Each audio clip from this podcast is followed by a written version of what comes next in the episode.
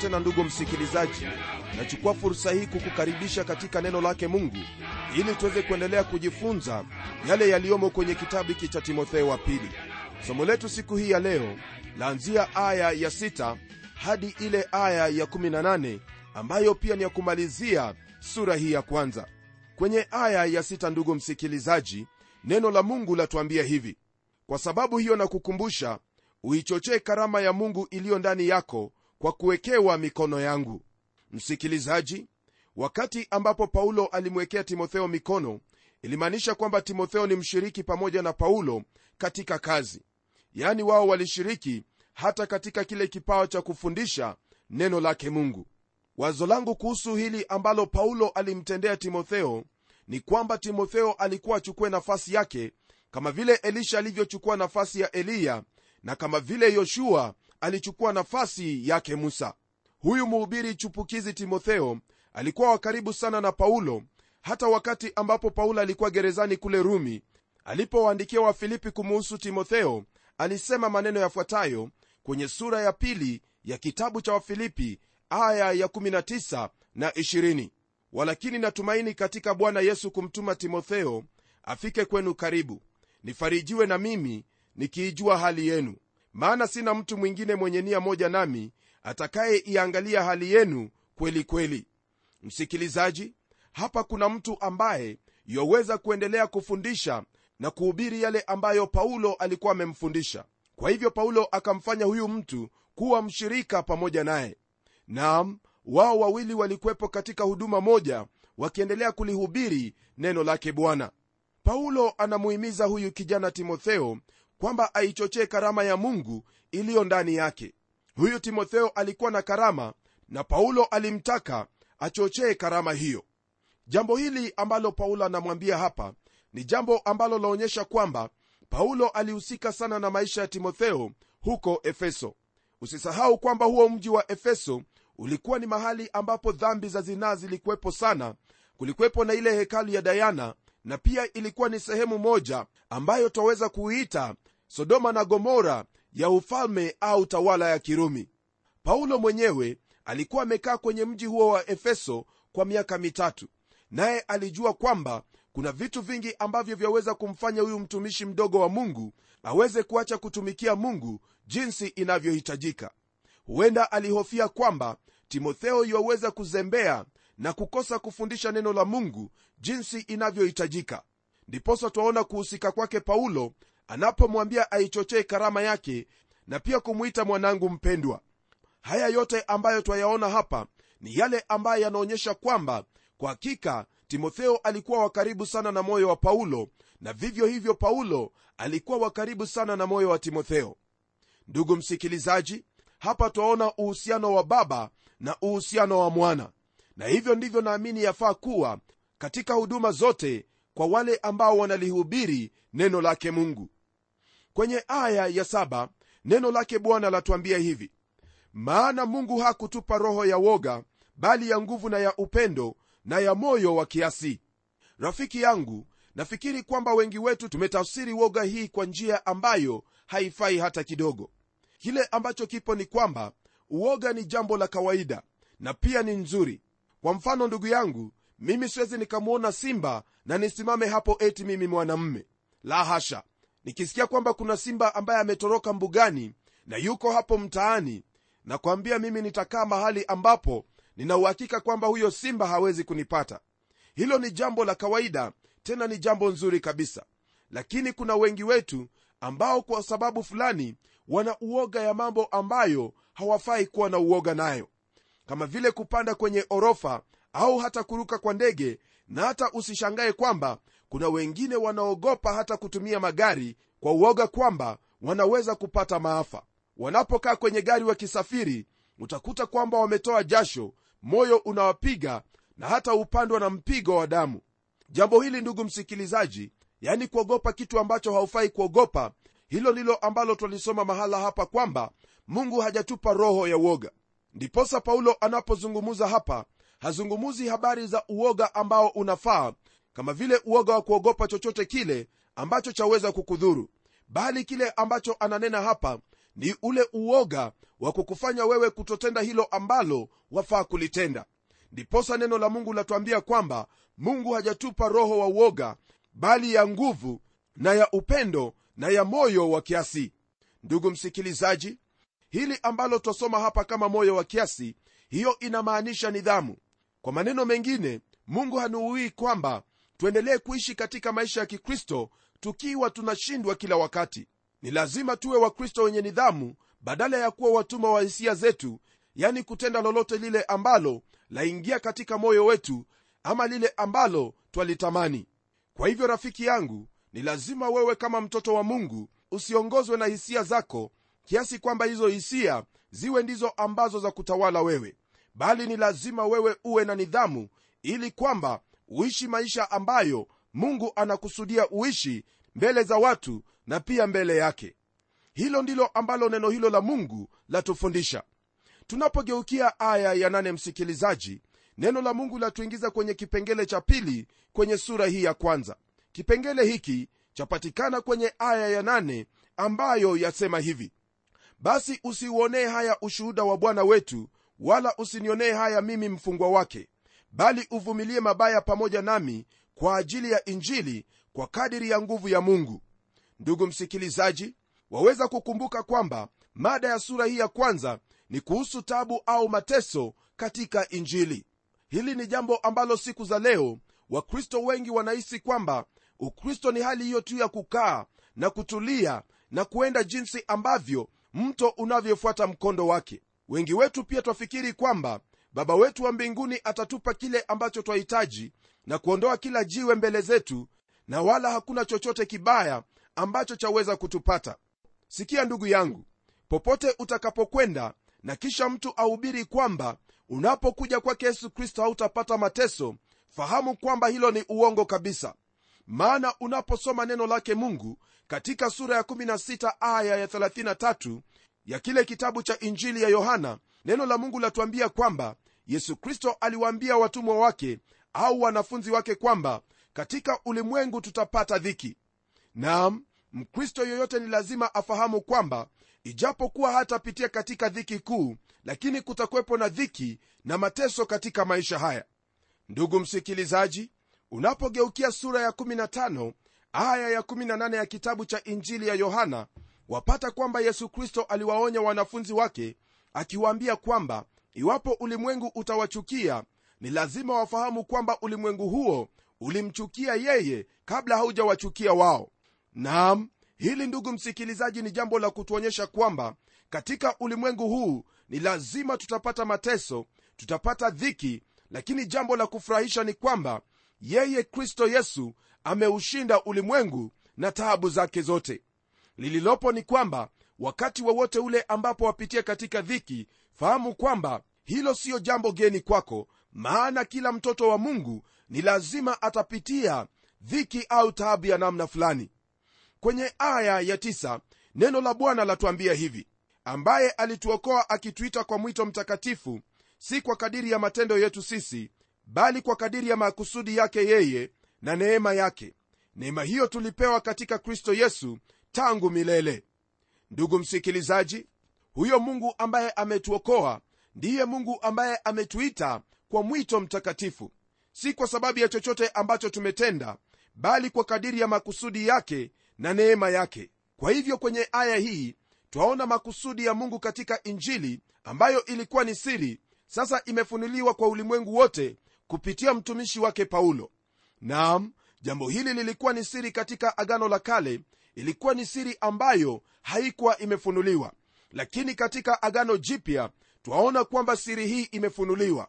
Siri hii ndugu msikilizaji ni siri ambayo ni wazi kwa kila mtu. Mtu yeyote ambaye yuataka kupokea siri hii ataipokea.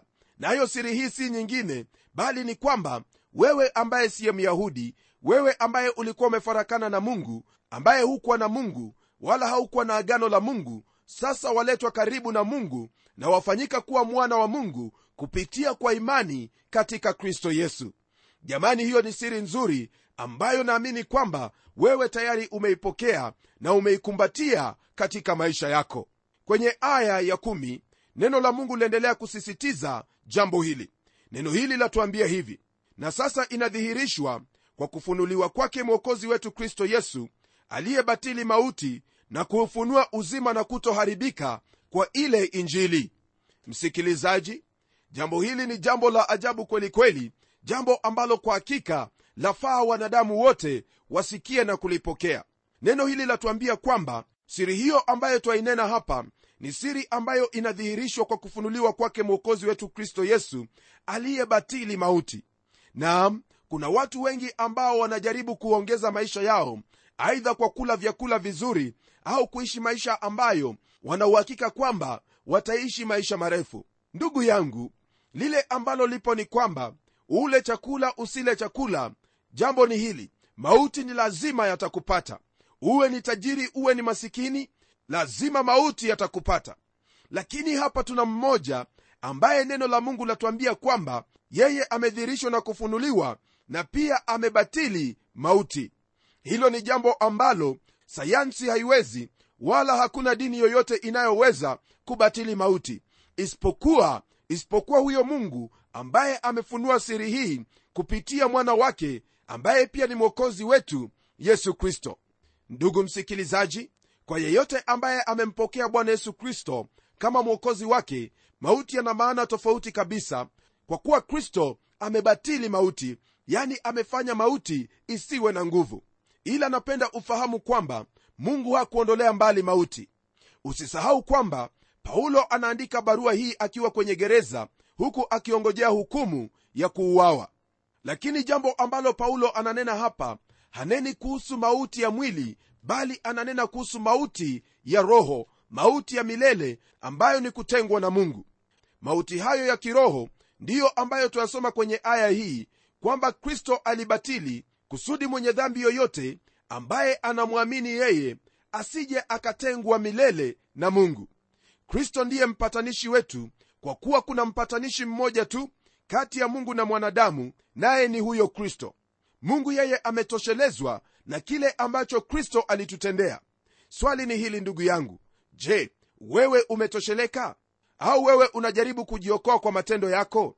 Napenda kurudia jambo hili ambalo nilikuwa nimesema hapo awali kwamba mwanadamu hawezi kuokolewa licha ya yeye kujaribu kutii kikamilifu.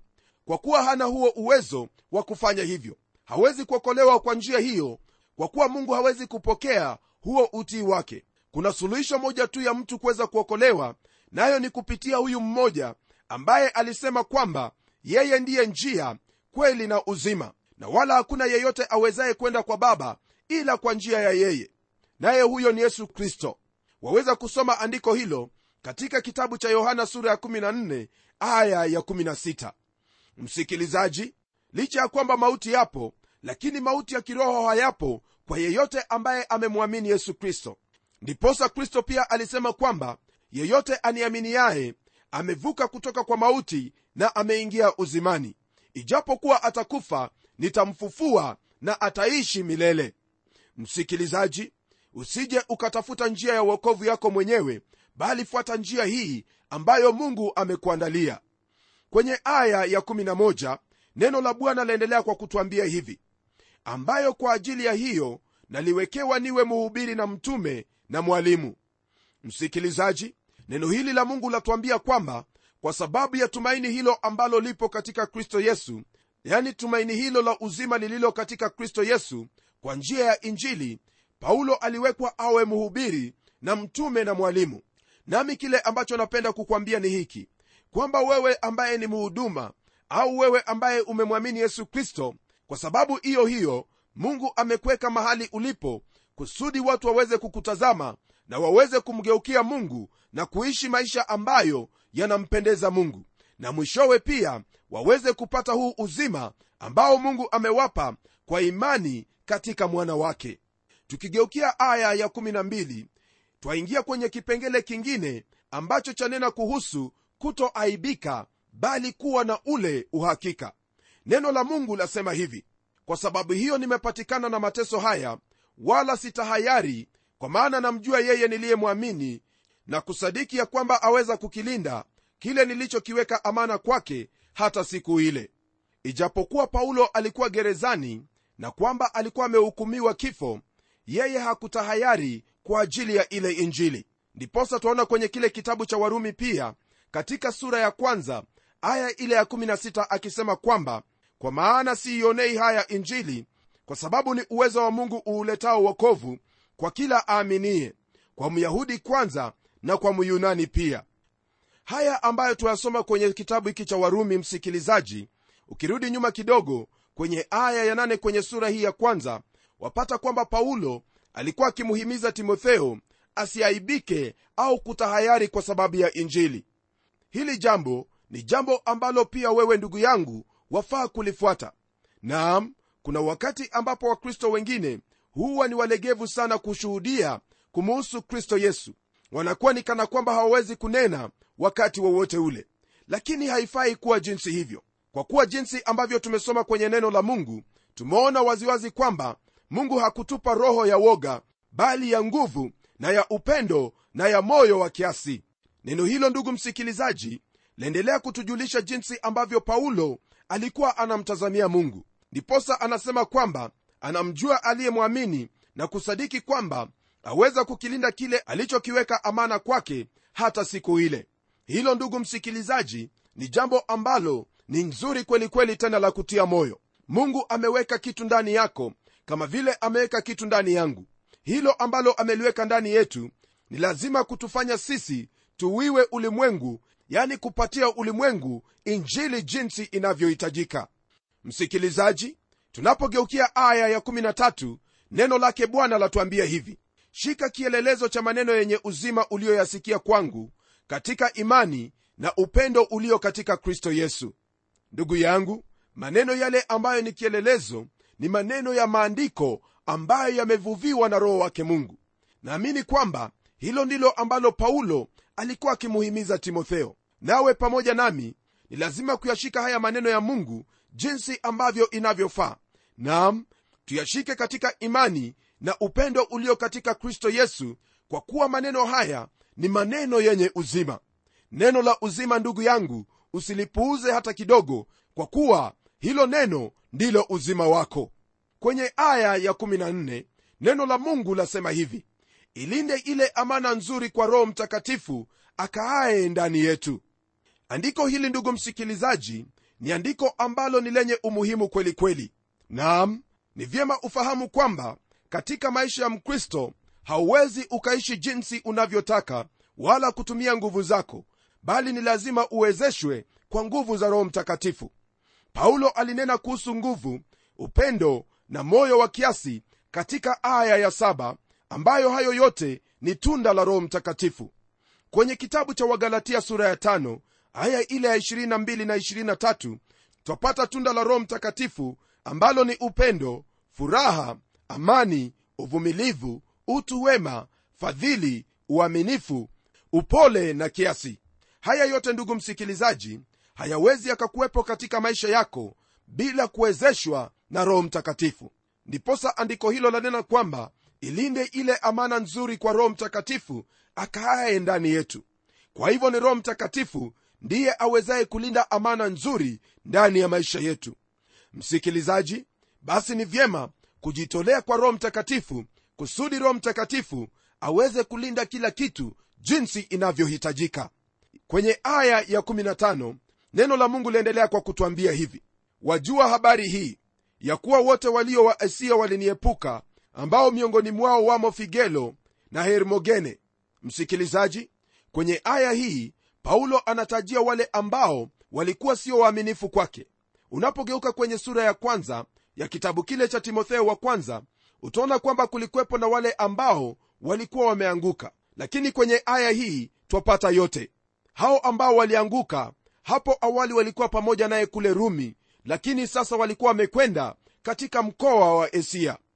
Na kuita ndugu msikilizaji utazame na kuona kwamba huo ukengeufu ambao ulikuwepo wakati ule ndiyo pia utakaokuwepo katika siku za mwisho. Naam hili ndilo ambalo litatendeka kwa kuwa ni lazima litatendeka maana neno la mungu limesema.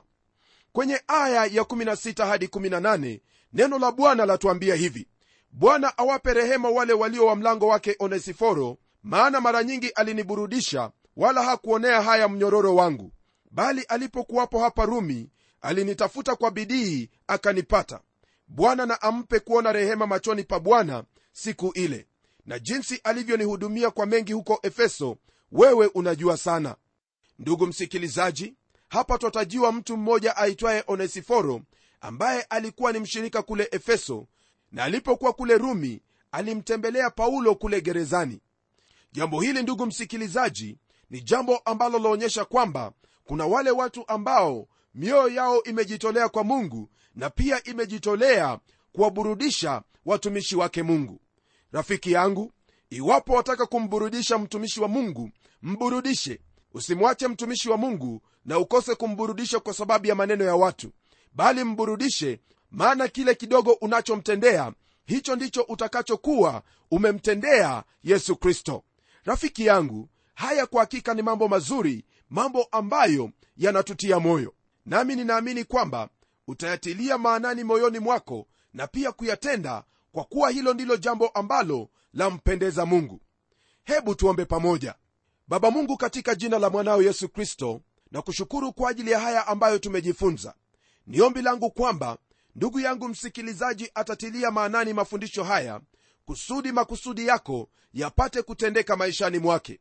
Najua kwamba amana nzuri uliyoiweka ndani yake bwana utailinda kwa nguvu za roho mtakatifu na zaidi ya yote itaonekana katika maisha yake naye atakuwa kielelezo bora ya neema yako ambayo bwana imefunuliwa kupitia kristo yesu.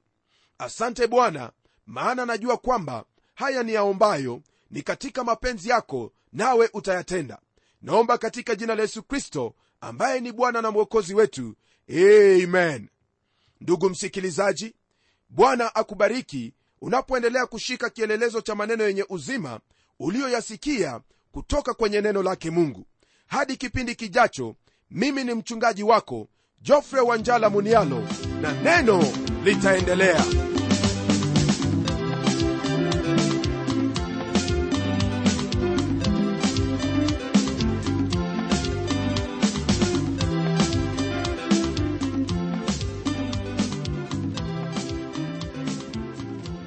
kufikia hapo msikilizaji wangu najua kwamba baraka umezipokea. Na iwapo una swali au pendekezo uitume kwa anwani ifuatayo. Transworld radio sanduku la posta ni 21514 nairobi. Kisha uandike code namba ambayo ni 00505 kenya. Nitarudia tena. Transworld radio sanduku la posta ni 21 514 Nairobi, kisha uandike code namba ambayo ni 00505 Kenya. Hebu tukutane tena kwenye kipindi kijacho kwa mibaraka zaidi. Ni mimi mtayarishi wa kipindi hiki Pamela Omodo nikikuaga kwa heri na neno litaendelea.